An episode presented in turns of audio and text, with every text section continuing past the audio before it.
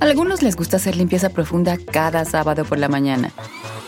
Yo prefiero hacer un poquito cada día y mantener las cosas frescas con Lysol. El limpiador desinfectante Brand New Day de Lysol limpia y elimina el 99.9% de virus y bacterias. Y puedes usarlo en superficies duras y no porosas de tu hogar con una fragancia que lleva a tus sentidos a un paraíso tropical. No solo limpies, limpia con Lysol.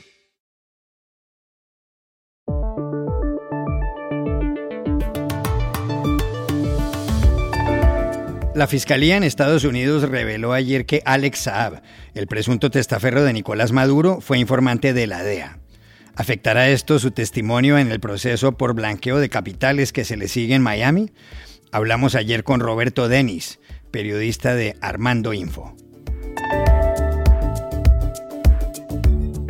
El martes, el príncipe Andrés de Inglaterra y Virginia Giuffre llegaron a un acuerdo por el cual él pagará varios millones de dólares. ¿Por qué accedió a eso si niega haber abusado sexualmente de ella cuando era menor de edad?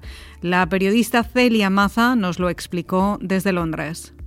En Nueva Zelanda, la policía ha empleado una fórmula curiosa para dispersar a los manifestantes que protestan ante el Parlamento por las medidas contra el coronavirus. Les pone música principalmente de Barry Manilow. ¿Cómo explicar esto? Buscamos a Alejandro Marín, de La X. Hola, bienvenidos a El Washington Post. Soy Juan Carlos Iragorri, desde Madrid. Soy Dori Toribio, desde Washington, D.C. Soy Jorge Espinosa, desde Bogotá. Es jueves 17 de febrero y esto es todo lo que usted debería saber hoy.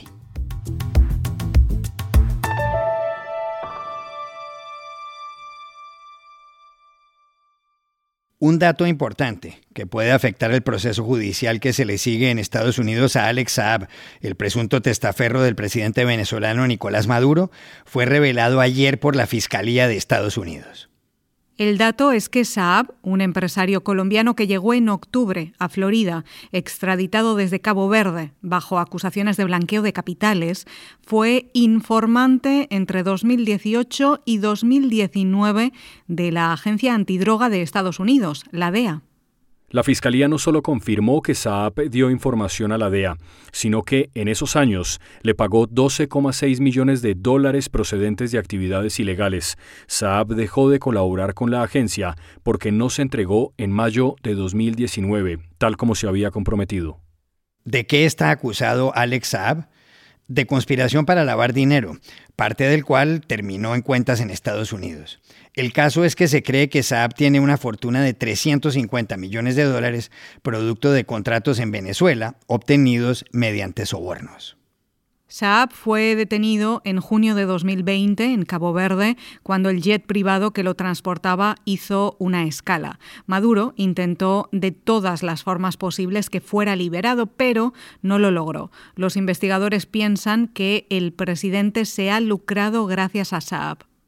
¿Afectará la relación de Saab con la DEA lo que pueda decir él sobre Maduro en el juicio que comienza dentro de 8 meses? Hablamos ayer con el conocido periodista venezolano Roberto Deniz, de Armando Info. La confirmación de que Alex Saab estuvo cooperando con la DEA al menos entre 2018 y 2019, sin lugar a dudas, es reveladora. Tiene muchos significados. El primero de ellos es que Saab en algún momento buscó salvar su pellejo, obviamente cuando supo o sabía que los Estados Unidos estaban tras su pista, tras sus negocios y tras el movimiento de cientos de millones de dólares que obtenía por sus contratos en Venezuela y especialmente por su cercanía con Nicolás Maduro. Pero además ahora se agrega otro ingrediente en la historia, en el caso de Alex Saab, de cara al juicio que empezaría el 11 de octubre, y es el rol que juega la familia. El abogado de Alex Saab le pidió al juez Robert Escola que no revelara ese documento que confirmaba esta cooperación de Alex Saab con la DEA porque temía por la familia de Alex Saab en Caracas. Al menos se sabe que la esposa Camila Fabri está en Caracas y uno de sus hijos, Chadi Naín Saab, el mayor de sus hijos, que aparece en algunas de las empresas usadas por el papá para sus negocios con el chavismo, están en Caracas. Es el mismo abogado quien ahora advierte que la revelación de esto podía complicar la situación de su familia en Caracas, ¿no? Se ha especulado mucho con la condición de la familia, bajo qué condición está la familia de Alex Saab en Caracas, y ahora es el propio abogado quien lo advierte. ¿Será esto un freno o no para Alex Saab eventualmente negociar o eventualmente vincular a Maduro en sus actividades ilícitas y en sus eventuales delitos? Bueno, eso solo el tiempo nos los va a decir.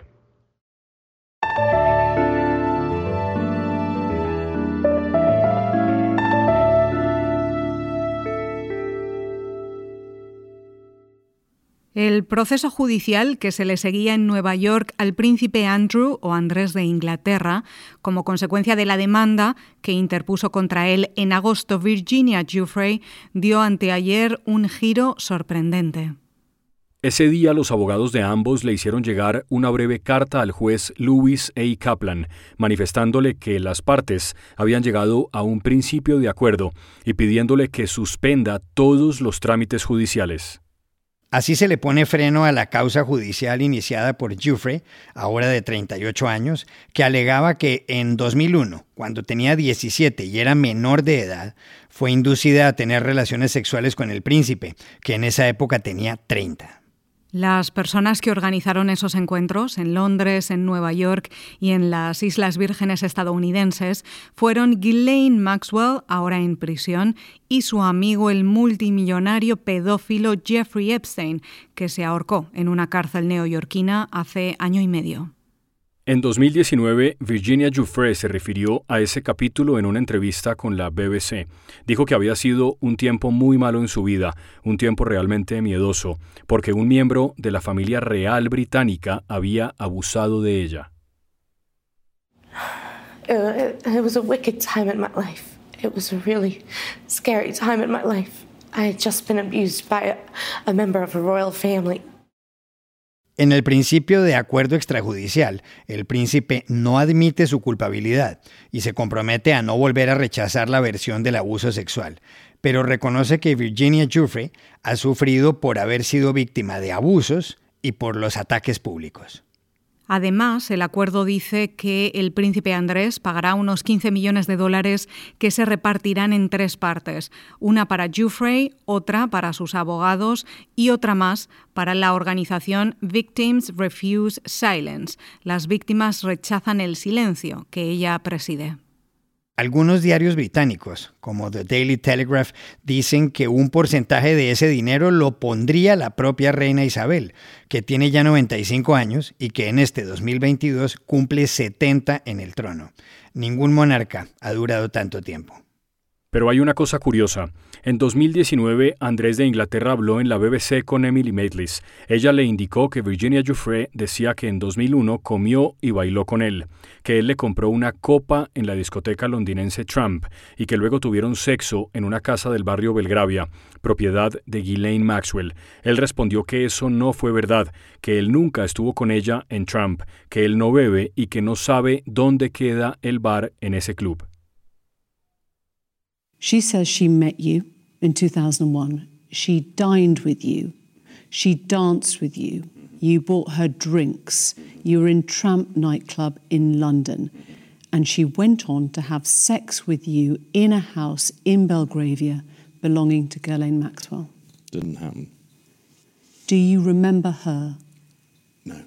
I have no recollection of ever meeting her. I'm convinced that I was never in tramps with her. There are a number of things that are wrong with that story. One of which is that I don't know where the bar is in tramps. I don't drink.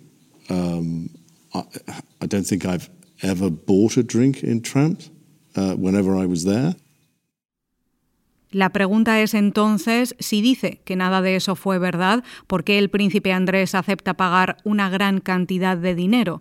Llamamos ayer a Londres a Celia Maza, corresponsal de El Confidencial. La razón por la que el hijo de Isabel II ha llegado ahora a un acuerdo es porque sencillamente era la única manera de evitar un juicio por abuso sexual después de que el pasado mes de enero el juez del Tribunal de Distrito de Nueva York rechazara su petición para archivar la demanda de Giuffre. Esto marcó un punto de inflexión en toda la historia, porque una cosa es la batalla mediática que ambos habían mantenido durante mucho tiempo y otra muy distinta, la batalla legal. Según los medios británicos, además, desde Palacio de Buckingham había un especial interés porque se cerrara un pacto extrajudicial para dar carpetazo al asunto y evitar así un juicio que habría sido completamente bochornoso para la familia real, en un momento además excepcional, porque no olvidemos que a partir de primavera empiezan todos los eventos para conmemorar los 70 años en el trono de Isabel II. Un juicio habría arruinado por completo las celebraciones del jubileo. Ahora se acaba la pesadilla legal, pero eso no significa ni mucho menos que se ponga fin a la polémica, porque más allá de quién va a pagar ahora la cuantía del acuerdo, esto deja muchas cuestiones abiertas. Deja también dañada, más si cabe, la reputación de Andrés, porque él siempre ha defendido que es inocente, lo vuelve a recalcar ahora, pero en el comunicado sí reconoce por primera vez que Virginia Giuffre ha sido víctima de abusos. Otra de las cuestiones claves es que, en virtud del acuerdo, Virginia Giuffre está obligada a guardar silencio hasta que pasen las celebraciones del jubileo, pero, tal y como ha confirmado sus abogados, no ha firmado ningún pacto de confidencialidad. Hay muchos rumores de que esté preparando ahora un libro que podría salir a la luz a finales de año, precisamente justo cuando está previsto que se publiquen las memorias del príncipe Harry, que desde que dejó la familia real para instalarse en Los Ángeles, pues no ha parado de protagonizar tampoco enfrentamientos con Buckingham. No se espera que el príncipe Andrés participe ahora en ninguno de los actos del jubileo.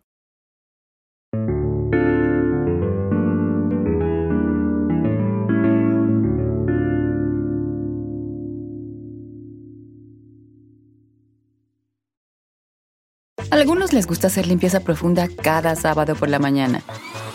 Yo prefiero hacer un poquito cada día y mantener las cosas frescas con Lysol. El limpiador desinfectante Brand New Day de Lysol limpia y elimina el 99.9% de virus y bacterias. Y puedes usarlo en superficies duras y no porosas de tu hogar con una fragancia que lleva a tus sentidos a un paraíso tropical. No solo limpies, limpia con Lysol. Desde el martes de la semana pasada, centenares de manifestantes han rodeado el Parlamento de Nueva Zelanda, en Wellington, para protestar por las medidas contra el coronavirus. La primera ministra Jacinda Ardern dijo que el movimiento parece ser antivacunas y que los participantes han llegado a bloquear a personas que caminan por la calle con mascarilla. Según ella, se trata de una protesta importada donde hay banderas de Donald Trump y de Canadá, un país donde ha habido manifestaciones semejantes por parte de los camioneros. But what we've seen out there, I have to say, seems much more anti-vaccination more than anything else. It's included yelling abuse at people who are walking around with masks on, occupying spaces where businesses are operating, blocking people's ability to move around freely. That is moving beyond a protest. In fact, to me, it looks like an imported style of protest that I have not seen in New Zealand before, complete with Trump flags and Canadian flags. Pero más allá de las peticiones de quienes protestan, ha llamado la atención la forma como la policía ha intentado dispersar a quienes están frente al Parlamento, poniéndoles música. ¿De verdad? Sí, pero no cualquier música. Por ejemplo, les ponen durante 15 minutos seguidos la canción You're Beautiful del británico James Blunt.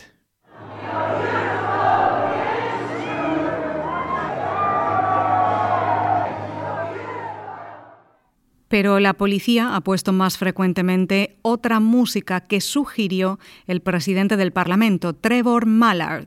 Primero, la de Barry Manilow.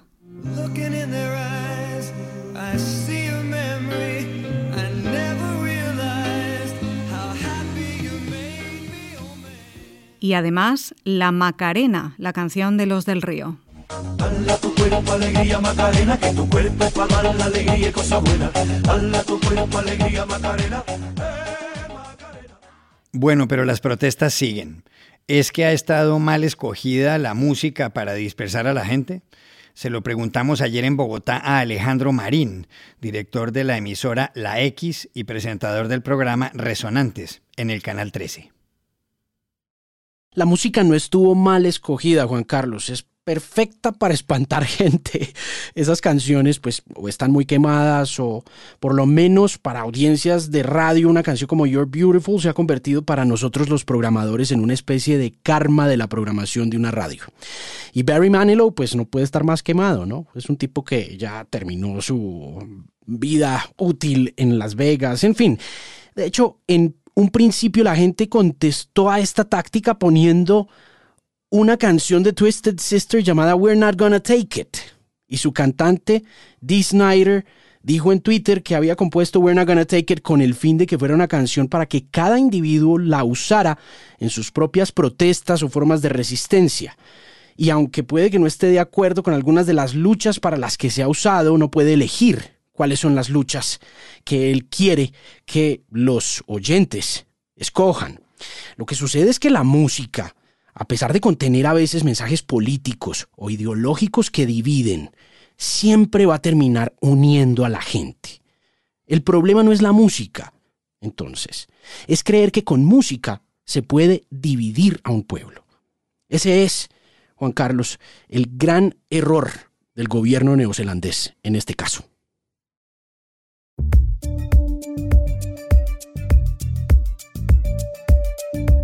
Y estas son otras cosas que usted también debería saber hoy. En Honduras, un juez del Tribunal Supremo puso ayer bajo detención preventiva al expresidente Juan Orlando Hernández, acusado de narcotráfico y posesión ilegal de armas por Estados Unidos, que lo pide en extradición. El juez consideró que no se le debía conceder el arresto domiciliario. Hernández gobernó de 2014 hasta el 27 de enero. Su defensa tendrá un mes para argumentar por qué no debe ser enviado a la justicia estadounidense. En Brasil, las lluvias han dejado al menos 90 muertos en Petrópolis, una ciudad situada en el estado de Río de Janeiro. Las autoridades temen que esta cifra aumente en las próximas horas. Hay todavía decenas de desaparecidos y cientos de personas perdieron sus casas. La tormenta comenzó el martes y provocó inundaciones, deslizamientos de tierra y daños en esta región montañosa donde cayeron 260 litros de agua por metro cuadrado en unas 5 horas. Eso es más de lo que suele llover en todo febrero. En Alemania se levantarán antes del 20 de marzo las restricciones contra el coronavirus. El canciller federal Olaf Scholz explicó que el plan tiene 3 pasos. En el primero, las personas podrán reunirse privadamente en grupos si están vacunadas. El segundo elimina la vacunación para bares, restaurantes y hoteles y permitirá eventos al aire libre de hasta 25.000 personas. Finalmente, el primer día de la primavera solo quedará vigente la obligación del tapabocas en espacios cerrados y en el transporte público. Y aquí termina el episodio de hoy de El Washington Post, El Guapo. En la producción estuvo John F. Burnett. Por favor, cuídense mucho. Y pueden suscribirse a nuestro podcast en nuestro sitio web, elwashingtonpost.com, seguirnos en nuestra cuenta de Twitter, @elpost, y también nos encontrarán en Facebook, buscando El Post Podcast. Chao, hasta la próxima.